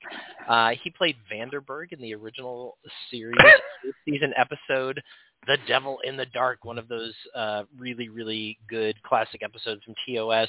This role was one of some 200 other television appearances that he made throughout his career, perhaps best known for his role as Police Sergeant Grover in the TV series McCloud from 1972 through 1977. He was also part of the extensive cast of the 1983 miniseries The Winds of War. Made appearances in lots of cool movies, Run Silent, Run Deep, uh, Anatomy of a Murder, North by Northwest, Tora, Tora, Tora, are you kidding me? Uh, character actor Ken Lynch all over the place, particularly throughout the 50s, 60s, and 70s. Happy birthday and lots of love and remembrances going out to actor Ken Lynch. Also, remembering this week, Nan Martin. Nan Martin was the uh, American actress who portrayed Victoria Miller in the Next Generation first season episode Haven. She also voiced the character of Admiral Tsubar in the Captain Sulu Adventures story Envoy. Martin received a Tony Award nomination for her performance in the 1958 through 1959 Broadway play JB, which she worked with, uh, guess who? Christopher Plummer, General Chang himself. On television, Martin was best known perhaps for her recurring role as Mrs. Lauder on the television comedy series The Drew Carey Show. And when it comes to film, uh, some people consider her most notable role to be that of Mrs. Ben Patimkin in the 1969 Paramount Pictures romantic comedy Goodbye Columbus. She's got a little Freddie connection too, Jim. I know you love this. She plays Amanda Krueger, the mother of Freddy Krueger in the 1987 horror movie Nightmare on Elm Street 3, Dream Warriors. So Nan Martin. That's awesome. Crossing all sorts of genres. Happy birthday and lots of love and remembrances going out to Nan Martin. Also, happy birthday to Philip Pine. Uh, actor lost way back in 2006, but he was born in 1920, so he did live to be 86 years old. He was the actor who portrayed Philip Green in the original season, or original series, third season episode, The Savage Curtain, another classic. 183 acting credits on IMDb. Uh, a very storied actor all over the place. He's guest starred in all sorts of television like uh, Adventures of Superman, Gunsmoke, The Untouchables, Twilight Zone. Um, so I was like, where do I start with this guy? So I went with other Star Trek connections. So Philip Pine played the brother of Leonard Nimoy's character in a 1959 episode of Wagon Train called The Esteban Zamora Story. So there's one. He also co-starred with James Doohan, I think you know that name, in a 1951 episode of Tales of Tomorrow and a 1963 episode of Bonanza. He also worked with William Shatner and Yvonne Craig in a 1973 episode of Mannix. So lots of little connections. There's a Mark Lenard connection in there too. Philip Pine would have had a birthday on July 16th, born 1920. Happy birthday and remembrances going out to Philip Pine. And our last remembrance this week, guys, goes out to Camille Saviola, who, of course, played Kai Opaka, one of the good ones, in four episodes of Star Trek Deep Space Nine. Uh, Kai Opaka, just uh, one of those characters you just when she's when she's gone, I'm not going to tell you how she's gone, but when she's gone, you're just sort of heartbroken. Uh, she graduated from the prestigious High School of Music and Art in Manhattan dropped out of college after a year in order to learn acting. Uh, she used to be in a female rock band back in the 70s called the Margot Lewis Explosion, which I just love that. Her Broadway credits include the part of Mama Maddalena in the original production of Nine and Matron Mama Morton in the revival of Chicago. So uh, Chicago is just such a great show, and I can totally see her in that role. Love it. She was in a bunch of Woody Allen movies, and she has some uh, sitcom and other appearances throughout the rest of her career. But uh, as Kai Opaka, I just love her so much. When she grabs Sisko's ear and tells him what's up with his paw, I just get goosebumps every time. So happy birthday, and lots and lots and love uh, of love going out to Camille Saviola. And that, you guys, does it for our Remembrances Week. So I'm going to pass this flaming birthday candle over to Charles. Who you got, Charles? Okay, thank you. Let's start off with Terry O'Quinn, who appeared as Admiral Eric Pressman in Star Trek's Next Generation seventh season episode, The Pegasus. Good or bad Admiral, Eric? He's that one that ends up right on the line for me because I believe that he's got good intentions, but he makes bad decisions. So I, I put him right on the line between good and bad. Interesting that he also played a captain and eventually an admiral in on Jag. He also appeared as a character in the in the series Lost that are one of our birthday boys last week, J.J. Abrams, was working on.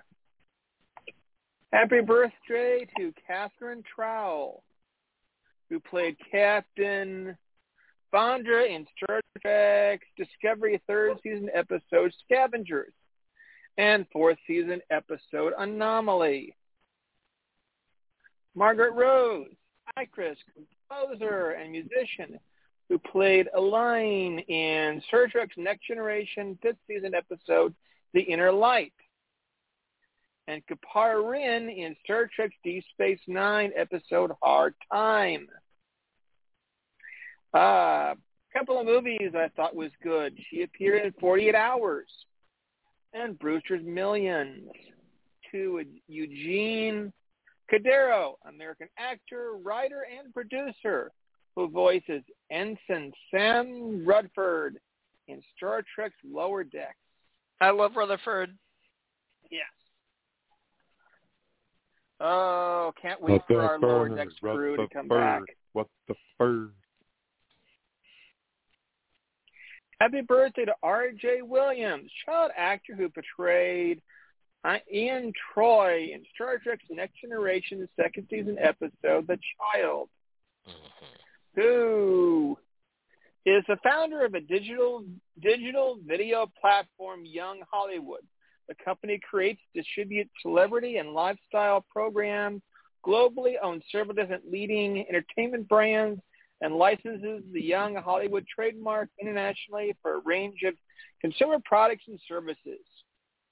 So decided to go out of acting and got into the industry. And my last one, which I'm sure everybody can come up with all kinds of roles he's done, a definite happy birthday to Ben to Benedict Cumberbatch, English actor who played Khan Noonien Singh, aka John Harrison in Star Trek Into Darkness, with well-known roles as Sherlock and Doctor Strange. Anyone going to comment on Benedict? Yeah, didn't he voice the dragon in the Lord of the Rings too? He Yeah, did. Smaug. Smaug. He did. Yeah. In the Hobbit Yep. movies. Yeah, in The Hobbit, he he was the dragon Smaug. Yes, he was. I really liked him in stuff. the uh the Sherlock uh shows that he did. Those Yeah. were fun. Yeah, I think are he did a good good- shows. He did a good job with those. Well, if there are no more comments, then I'm going to pass the flaming candle over to Paul. Thanks, Charles. Appreciate it, man. First of all, happy birthday to actor Tom Troupe, who portrayed Lieutenant Harold in the original series first season episode, Arena. And I have a hunch we're going to be talking about a lot in a couple weeks. Just a hunch. but yeah, a lot of folks did not make it out of that episode, just uh, as memory serves. But Tom Troupe, you're in a, a classic, man. One of the uh, one of the icons from day Was he one. the one that played the Gorn? I don't think so. I think he played Lieutenant Harold. Unless Oh, okay. Lieutenant Harold was a Gorn, and I was like, you know, uh, I missed that. I mean, that's possible, but uh, you know, you know, us old guys, we forget a lot. You know what I'm saying, David? But uh, moving on, uh, also from the original series group, but in the movie aspect of uh, the universe, it's uh, birthday time for Judson Scott, who played Joaquin in Star Trek II: The Wrath of Khan.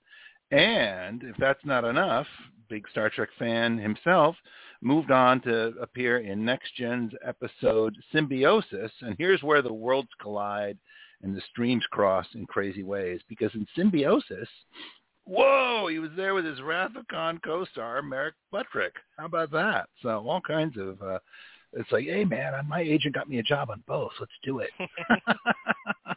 Plus, on Voyager, Judson Scott had another role. He played Commander Rekar in Voyager episode Message in a Bottle. So that's a triple threat. Not a lot of uh, actors can say they were in three different aspects of the Star Trek universe, but Judson Scott can say it proudly. So pretty cool thing to be able to uh, to claim on your resume. Uh, a lot of 8 by 10s happening when uh, convention season kicks up again uh, once the strike is over. More on that later. I'd like to also say happy birthday to Osric Chau, who played Oros in the Discovery fourth season episode The Galactic Barrier. Uh, excellent stuff there. Uh, happy birthday as well to Caroline Junko King. She's the actress who played the young Keiko O'Brien in the Next Generation sixth season episode Rascals. We were just talking about that last week. Easy to dismiss, but a really good episode. Very entertaining and well done. And all the actors who played the characters as kids did a really spectacular job. And I'm remembering uh, Caroline Junko King's performance as young Keiko in particularly as one that was very compelling and convincing. So good work. And finally for me, we're going to uh, pay happy birthday respects to voice actor and comedian Carlos Jaime Alazaraki. Sorry, Alazraqui. Uh, it's been a long week, Carlos. Apologies. Uh, he voiced Vice Admiral Les Buenamigo in the third season of Star Trek Lower Deck. I just love that that's such a great name. Best Yeah. admiral name ever. But Vice Admiral Buenamigo, is everything going to be okay? Why, yes, it is, he said reassuringly. Um, don't don't question your commanding officer. Just go with it. It will be fine. He's just, he's just really, really, you think? It says comedian. You think? I mean, this line delivery is just great. So I'm going to have to seek out uh, Carlos uh, Alazraqui's uh, comedy work and check it out because uh, I, if you could be that funny doing uh, that kind of character, I want to see what else you're doing, Carlos. So happy birthday, brother! I hope you're having a great time and uh, enjoying celebrating yourself, which is what birthdays are all about. I'm going to pass it over to Jim, who's over in the corner uh, sharpening his bat'leth. Well, unfortunately, I have no Klingons this week, but oh, I still man. pretty decent. Uh, we want to wish a very, very happy birthday. To, excuse me. We want to wish a very, very happy birthday to Hana Hatae, who played Molly O'Brien in Star Trek: The Next Generation sixth season episode Rascal. There it is again, Rascal. And uh, she would go on to Deep Space Nine to play Molly in 11 episodes. So that is pretty cool. We also want to say happy birthday to Rosa Salazar, who is a Canadian-born American actress who appeared as Captain Lynn Losarno in Star Trek Short Trek's episode Trouble with Edward. He was an idiot. I love that episode. Um, it starts off with Captain Pike, if you guys don't remember. And to this, my knowledge, as far as I know, it's the only Star Trek episode that has an after credit scene. And if you haven't watched it, you want to go find it. It's really funny. Um, speaking of horror movies and Nightmare on Elm Street, we want to say happy birthday to Heather Langenkamp, who everybody knows as Nancy from Nightmare on Elm Street, but we're talking about her Star Trek role. She kind of did a Mick Fleetwood on us, and she played the role of Mato, an alien Starfleet security officer in Star Trek Into Darkness. She was like a giant frog. You, wouldn't even know it was her unless you knew it was her. But that's because her and her husband were the makeup people on that movie. So that's pretty neat. And the last birthday that I have on my list before we get some really really interesting Star Trek news is we want to say happy birthday to Meghal Sandhu, the actress and model who played Angela Martine in Star Trek Strange New Worlds first season episode A Quality of Mercy. And that wraps up our Star Trek birthdays.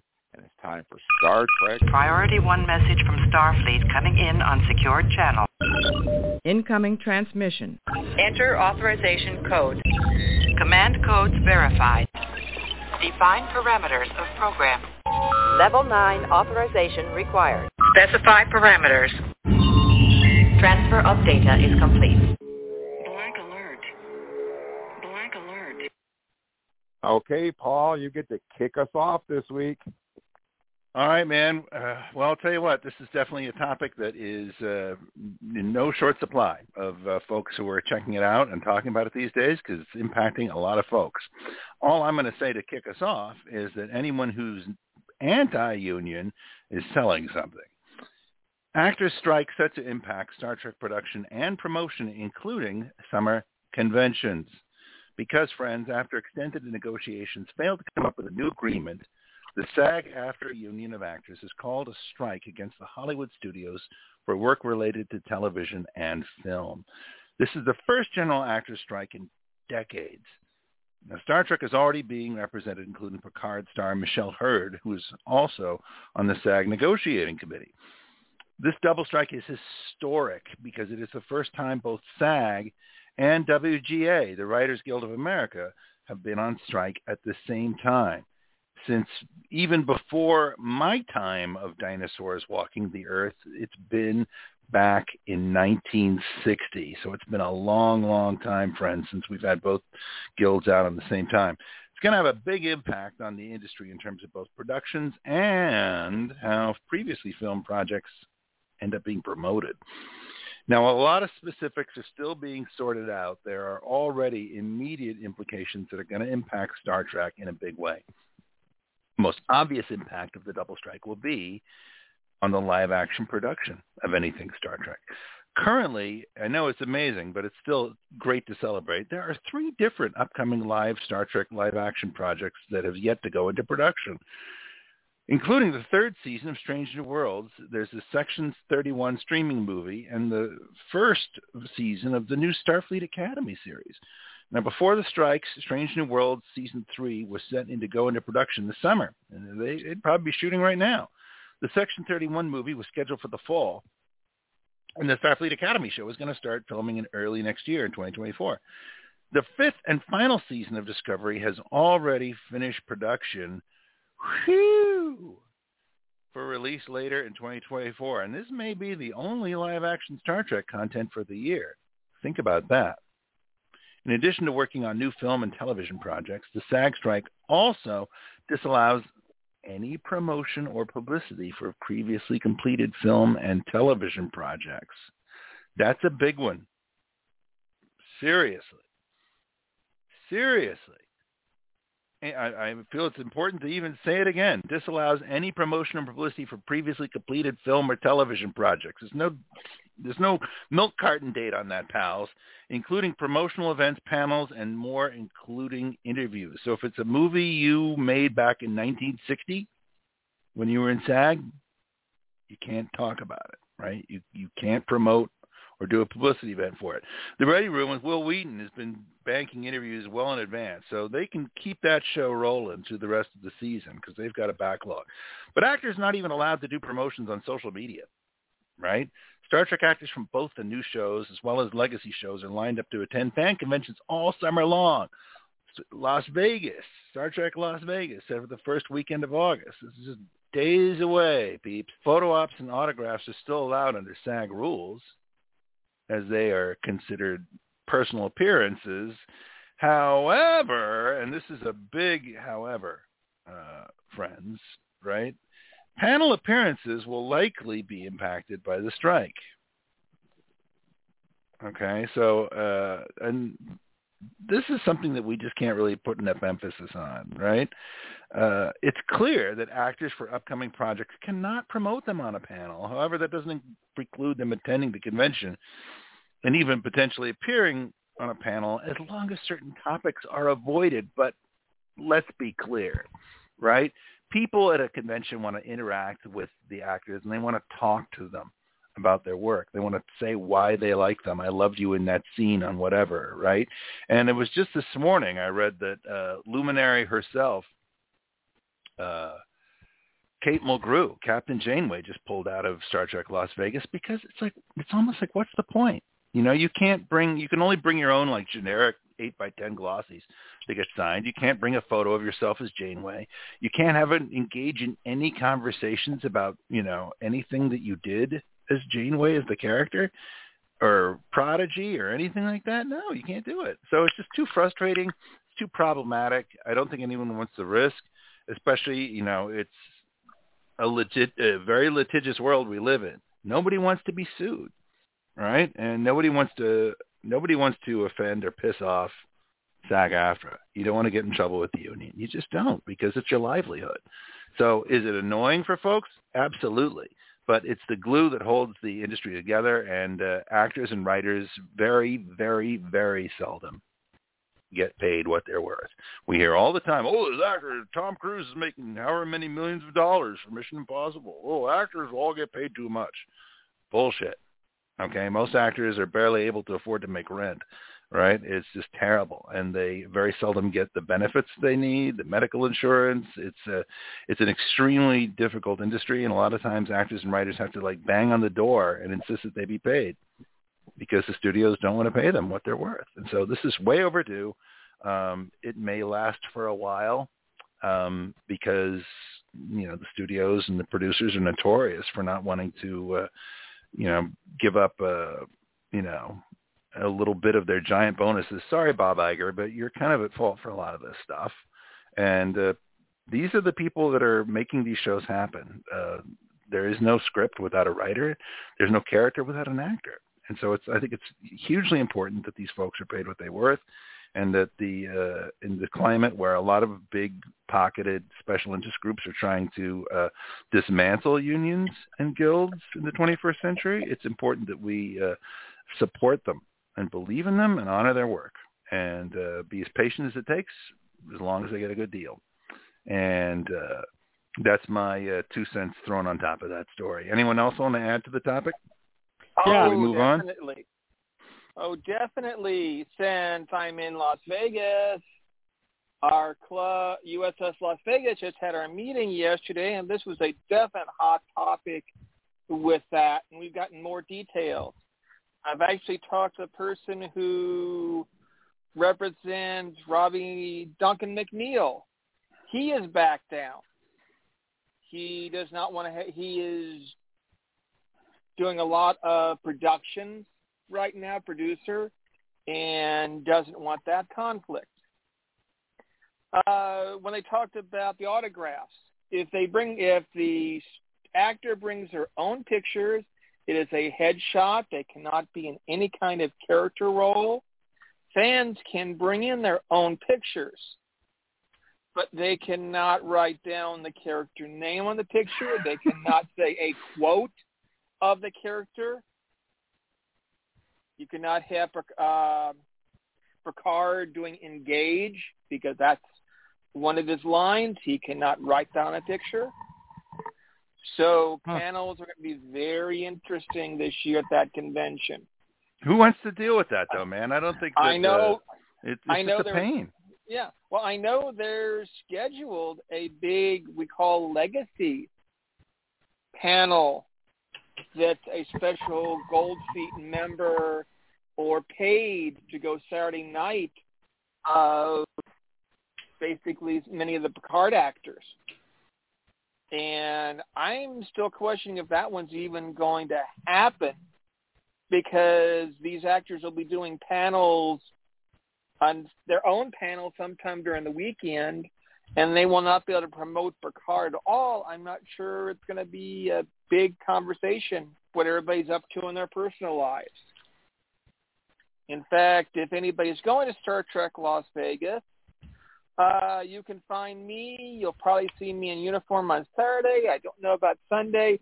Find me at the USS Las Vegas table. We're going to be, I believe, right near the Federation. And I will be mo- helping out monitoring the table for the week, the two uh, Saturday and Sunday, since I'm busy working Thursday and Friday. But we're waiting to see what news happens with this convention. I know of at least five, at least four or five people who pulled out already, and that's just in a couple of days. I'm sure it's going to get even bigger. And so it's going to be interesting to see what happens the convention. They still want to keep it going. It's going to be a bit. You wonder how many people are going to cancel out or try to post try to skip the convention just because it's not going to be the convention they're used to. You know, the good news is, is um, if the early indications are any uh, clue, it doesn't seem like it's dampening a lot of uh, the enthusiasm for San Diego Comic Con, right? I mean, I think that Well- you know the truth of that will come tomorrow because it's like a lot of times it's it's all product related, right? And so if the if the actors can't be there, I think what you're going to see is you're going to see the production people uh, coming out and uh, and showing as much footage or or ancillary products like toys as they can, right? But it's it's a sticky Right. thing because a lot of people don't want to do it because they don't want to cross their friends or piss them off because they want to support the strike. They want to be seen as a strike breaker. So uh, Yeah. it's really rough. And- it's it's a tough situation Well, for and- everyone. And the different thing is, uh, Star Trek Las Vegas, because we lost the license for Star Trek, and why they call it Mission Mission Mission yeah, Year 58 is because the license went to someone else, and so we're not an official convention. Whereas San Diego is an official convention, and that is one that the actors are banned from doing it because it's studio promoted. promoted. So that is why the actors are not able to go to San Diego. San Diego should be interesting because we're going to have a panel on three active series, and I'm waiting to see if there are going to be dates on series. I've noticed we've got a possible production start date for Section 31, and that's probably going to be iffy if again if the if the contracting clears up by then. But San Diego is going to be interesting. Then I'm going to wait and see what happens with Las Vegas. So, I actually got a couple questions about this uh, uh, strike that's been going on. Um, just for the sake of knowledge that maybe some Star Trek fans might not know, but what can anyone tell me what the SAG rule is? What do you mean the SAG rule? Well, what does that mean? Like, why can't they do anything? What is the SAG rule? I'm just trying to figure out what that uh, is. I would recommend the fan looking at it to go online because there's a couple of paragraphs in it. But there's a actual if you go on strike, here are the here are the things you can and cannot do. Yeah. Basically like in a nutshell, right? It's just it's the idea of like maintaining solidarity, integrity during a labor situation, right? And if you're going on strike, right, it means you you can't work, you can't get in front of the cameras, you can't shoot, Hmm. you can't do the craft of acting, right, because of the labor stoppage, right? But in this situation, it's the the language is really complicated, right, for all these type of situations, right? It's all very legalistic, but part of what they define as acting is stuff that you're doing in support of said acting, right? Basically they see it as like, you know, anything promotional, anything going on a talk show, you know, even like, you know, stuff you would never think of. Like here's a picture of me when I played Captain Kirk 40 years ago. You know, they consider that, you know, related to your work. It's all about doing stuff that's related to your work. You're not really supposed to do anything related to your work during uh, a labor dispute.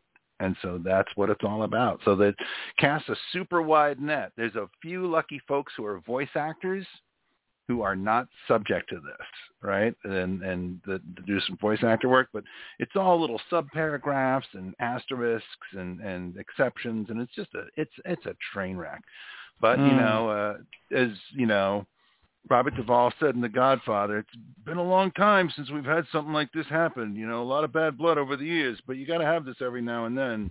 You know, it's just got to happen to help settle things out. So it's just Okay. it's the same. It's the same kind of thing. You know, it's just nobody wants it, but it's just, but you know, you can't treat people unfairly, especially when the top dogs at the top of the table are making so much money, right? I Yeah. mean, we've been hearing for the last few years, David, right? I mean, everywhere here in Portland, especially, we hear about a lot, right? How there's a huge abyss between the haves and the have-nots, right? You know, Okay. you get people who are, you know, barely able to pay rent, you know, and have any, you know, kind of extravagance, you know, and and y- your your salary every year is really really low, right? And then you know the guy sitting at top, a guy like you know, head of Disney, right, is making you know ridiculous bonuses of Hmm. millions of dollars and billions of dollars, and it's just it's just the lack of inequity. Uh, you know, Huh. it, it eventually it's going to lead to some kind of social upheaval because people are just sick of it, right? Yeah. But there's a lot of guys making a ton of money in Hollywood, and it's preposterous for them to resent those who just want their fair share, you know, and and poo-poo the creatives. So that's kind of what it all boils down to, man. So it's just hopefully, you know, I- I'm a I'm a believer in common sense and dignity and ethics, and hopefully it'll all get resolved by fall, right? I I, I think it'll be hopefully sorted out by you know uh, end of September would be I think you know, but I don't think anyone's going to buckle. At least I don't think anybody in the guilds are going to buckle. Okay. Well- so was this was this also brought up because of the AI situation? Because I Yes. heard something about the Yeah. AI. Yeah, That's a lot yeah. of it, dude. just- yeah, I it's, a, it's a real threat. I was about to tell you.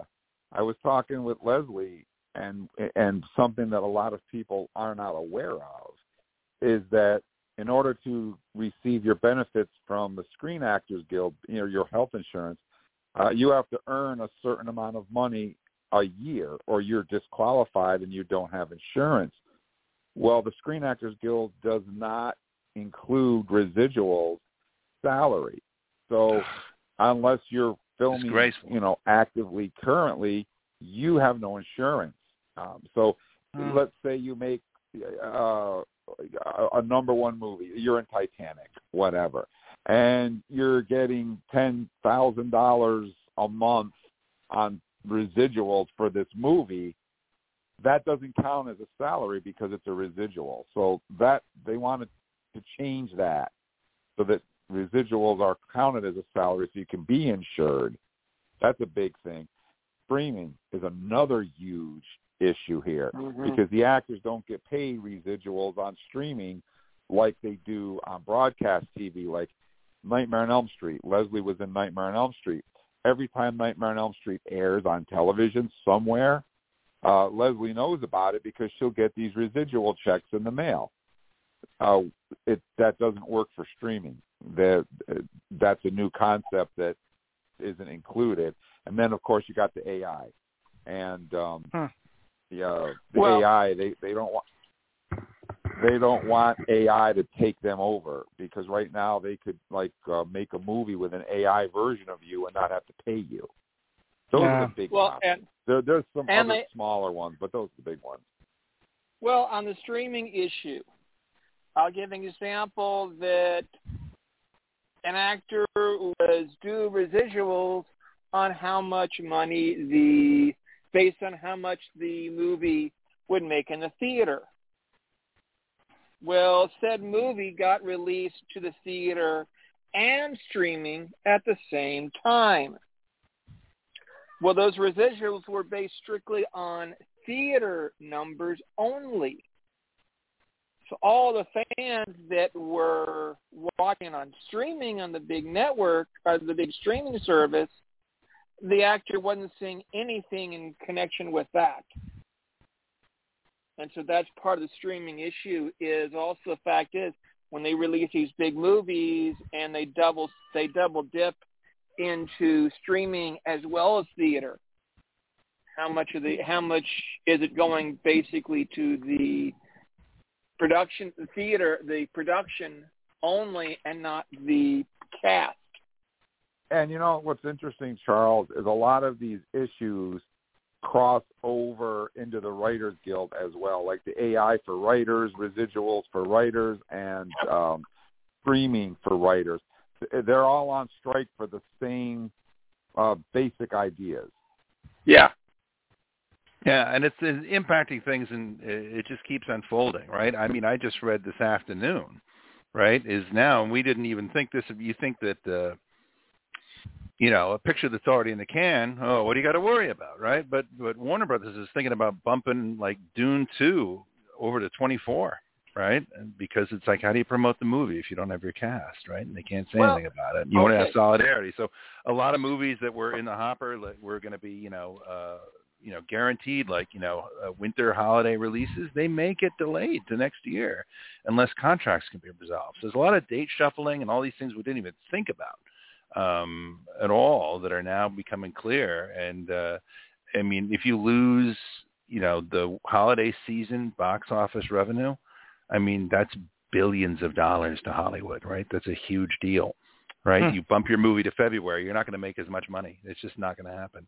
You know, it, it's just not. So it's it, it it behooves them all to do the right thing and to settle this thing promptly and have some dignity, right? Because it's I'm telling you, there's a lot of uh, a lot of uh, people suffer, uh, and then we should probably stop because I know we still have a lot of news stories in 12 minutes to get through them. But I just I just think Well- everyone should just do the right thing.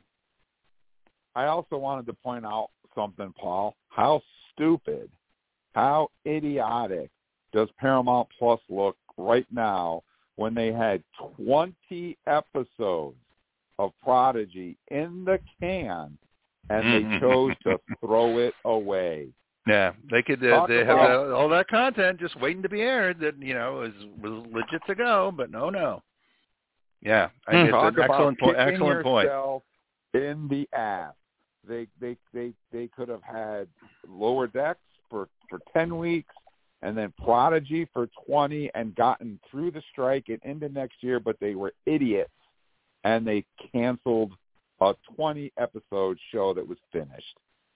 An animated Bad timing. wasn't and and and just a bad call because I mean I think we're seeing Yeah. that you know people are coming out all over the place and going, this show is beloved. What the hell did you do? And uh, it's certainly, you know, people are getting their handle on their hands on you know the physical media copies as much as they can because uh, because people are curious. They want to see it, and people who didn't get to see it when it streamed are you know pretty pissed off. They they're like you know like, Yeah. we wanted to you know we want to see this. We should continue on though because this is such a big topic. Yeah, Well- and I just want to let everybody know that we only have 10 minutes left. So any of the stories that I had promoted for this week, just like we did before, I thought it was important to talk about the strike. We'll just bump those stories up to next week, so you, you'll still get the full stories, um, anyways. But David, you want to jump in here? Uh, on, on this on this topic of the strike. Uh, the next news story. Oh, Yeah, the next news story. all right. Well, cool. So, um, Star Trek: Strange New World uh, warps into streaming top ten charts. Following the footsteps of Star Trek Picard, the new season of Strange New World is providing, uh, proving popular for Paramount Plus, arriving on the Nielsen Top 10. Star Trek: Strange New World season two premiere. The Broken Circle debuts on the chart for original streaming shows at number seven with 338 million minutes viewed. Nielsen metric for streaming. This is the first Paramount Plus original to appear on the chart since May, when the season three finale of Star Trek Picard came in ninth place with 400 million minutes viewed. That was actually the third time for Picard's third season on the Nielsen chart. Early, earlier in the year, shortly after Nielsen began tracking Paramount Plus shows, without Nielsen data uh, from the first season of Strange New World, it's hard to draw comparison. However, last summer, Paramount Plus revealed season one had the strongest performance of any original Star Trek show to date. Whoa, that's a lot. All right, so I guess we're going to continue on our next topic. Charles, what do you have for us? Okay, well, three Star Trek novels nominated for the Scribe Awards. The International Association of Media Tie-In Writers announced nominees for their annual Scribe Award, which acknowledge and celebrate excellence in licensed tie-in work based on TV shows, movies, and games. This year, Star Trek picked up three nominations across two categories, with a TOS book and A Strange New World recognized in both in Best Novel category and a Prodigy book for Best Young Adult Middle Grade Novel. In the Best Original Novel Speculative category, both Star Trek Strange New World High Country by John Jackson Miller and Star Trek Original Series Harm's Way by David Mack were nominated. Star Trek Prodigies, A Dangerous Trade, written by Cassandra Rose Clark, was nominated for Best Young Adult Middle Grade Novel. This has been a good year for Trek tie-ins as IDW Comics was recently nominated for two Eisner Awards, which is considered the most prestigious honor for comics. Star Trek 400, edited by Heather Antos, is nominated for a Best Single Issue One Shot, and the ongoing series, written by Colin Kelly and Jackson Lansing, with art by Raymond, Raymond Rosanas, was nominated for Best New Series. Definitely a good time to catch up on the books. The Star Trek Station, the High Country, which we've discussed. The personally, I do like the Prodigy books, and of course, we love the comic sets. So, do we want to squeeze in Eric's Eric's uh, story? I think we could squeeze Go it in. for it, Eric. Yeah, Star Trek Picard and Lower Decks both nominated for eight Hollywood Critics Association Awards. The third seasons of Star Trek Picard and Lower Decks got a big boost with the announcement of eight nominations from the Hollywood Critics Association. Picard picked up seven, including nominations for Patrick Stewart, Jeri Ryan, Brent Spiner, Michelle Forbes, and Terry Matalas. Hollywood Critic Association announced nominees for their third annual HCA TV Awards, with Picard dominating across the streaming drama categories with a total of seven nominations. This includes a nomination for Best Streaming Drama Series. Picard, star, star, uh, Picard stars Sir Patrick Stewart, and he was nominated for Best Actor in a Streaming Drama Series. Brent Spiner was nominated for Best Supporting Actor in a Streaming Drama Series, and Jeri Ryan was nominated for Best Supporting Actress in a Streaming Drama Series. Michelle Forbes is nominated for Best Guest Actress in a Drama Series for the Picard episode Imposters. Picard Season 3 showrunner Terry Matalas picked up nominations for Best Writing in a Streaming Drama Series and for Best Directing in a Streaming Drama Series, both for the season finale, The Last Generation. For the second year in a row, Star Trek Lower Decks was nominated for Best Streaming Animated Series or TV Movie for its third season. So lots and lots of awards coming out for all this new Star Trek stuff. Uh, in particular, you know, I think I think it's kind of fun to see Picard's season three coming back after the season two kind of lull. Uh, you know, people love season three, got lots of awards, and also seeing um, Lower Decks uh, nominated for all the awards. I think it deserves, uh, honestly, one of the best Star Trek shows out there, in my opinion. Jim, we got four minutes. I bet you can squeeze one more in. Star Trek Picard Firewall explored Seven of Nine's post-Voyager life. Seven of Nine's journey from Voyager to Picard is set to be explored in author David Mack's latest novel, Star Trek Picard Firewall. One of the biggest loose ends that weren't explored entering Star Trek Picard was what happens with Seven of Nine in the aftermath for time on Voyager, other than what was mentioned in passing. Author David Mack is hoping to fill some of those gaps in his latest novel, Star Trek Picard Firewall. The prequel Firewall takes place two years after the USS Voyager returned from the Delta Quadrant as Seven of Nine finds herself uh, rejected for a position in Starfleet and instead finds a new home with the interstellar rogue law enforcement Corp known as the Fenris Rangers.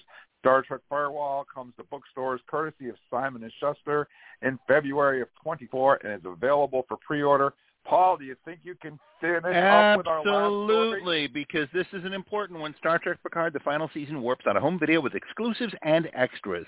After a moderately satisfying but slightly polarizing third and last season, Paramount Plus's Star Trek Picard, the final season, who wrote this, is beaming directly onto home video with its Blu-ray DV and dim- limited edition Blu-ray Steelbook release on September 5th. Star Trek Picard, the final season, soon launching on home video, is packed with a voluminous amount of exclusive bonus material and features such as never-seen footage and revealing audio commentaries on certain episodes, a blooper reel, deleted scenes, feature us exploring Picard's creation and the grand rebuilding of the Starship Enterprise D, and an illuminating Q&A panel discussion with key members of the series cast and crew, obviously filmed before the strike. September 5th, 2023, Paramount Home Entertainment will deliver Star Trek Picard, the complete series, which will be loaded with all three seasons of Picard and over seven hours of bonus features. Then, if that's still not enough Picard to satiate you fans, the 54-disc Blu-ray behemoth called Star Trek The Picard Legacy Collection arrives on October 17th, stuffed with seven seasons of Star Trek The Next Generation, remastered editions of Star Trek Generations, Star Trek First Contact, Star Trek Insurrection, and Star Trek Nemesis, and all three seasons of Star Trek Picard. Whoo! We make it so. One final word, Paramount. You've been making some weird calls here lately, and you cannot just release Picard's third season on Blu-ray. That is absolute insanity. That is a 4K season if there ever was so. It's a 10-hour movie. It is amazing. That's a that's a shooting yourself in the foot maneuver yet again. 4K that you've got it. It's no more expensive to produce it. You know it. We know it. And the fans who insist on physical media know it. End of rant. 4K or die. Whoo, fast forward, guys. Well, we we got it all in there, guys. Can you believe it? Now we are listening to the whole thing again. we we did it. We did it. Well, before before we uh, we really have to say goodbye, I want to take an opportunity to say thank you to David for hanging out and Trek talking with us, even though he forgot the donuts and he drank homemade water. Thank you so much, David. It was so good, homemade water. But yeah, Thanks for having me on the show. and thank you so much to Paul for hanging out and Trek talking with us tonight. Thank you, Paul. My pleasure, man. A lot of fun this week. A lot of fun. Yeah, and we're going to have a lot next week too. And of course, thank you so much to Eric for hanging out and Trek talking with us. Thank you, Eric. Absolutely. Peace and long life to all of our listeners out there. Thank you guys so much. And of course, thank you to Charles for hanging out with us tonight. Thank you so much, Charles. Thank you as always. And remember, guys, uh, please stay safe and be good to each other out there. Star Trek fans are the best fans. You better believe it. Hailing frequencies are closed. Good night, everybody. Good night, all. Good night, all. Have fun. Let's see what's out there. Engage.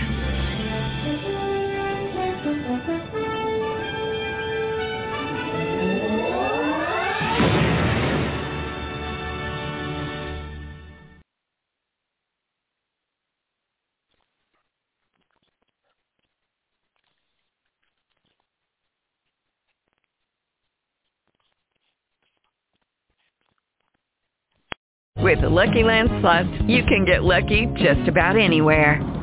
This is your captain speaking. Uh, we've got clear runway and the weather's fine, but we're just going to circle up here a while and uh, get lucky. No, no, nothing like that. It's just these cash prizes add up quick. So I suggest you sit back, keep your tray table upright, and start getting lucky. Play for free at LuckyLandSlots.com. Are you feeling lucky? No purchase necessary. Void where prohibited by law. 18 plus terms and conditions apply. See website for details.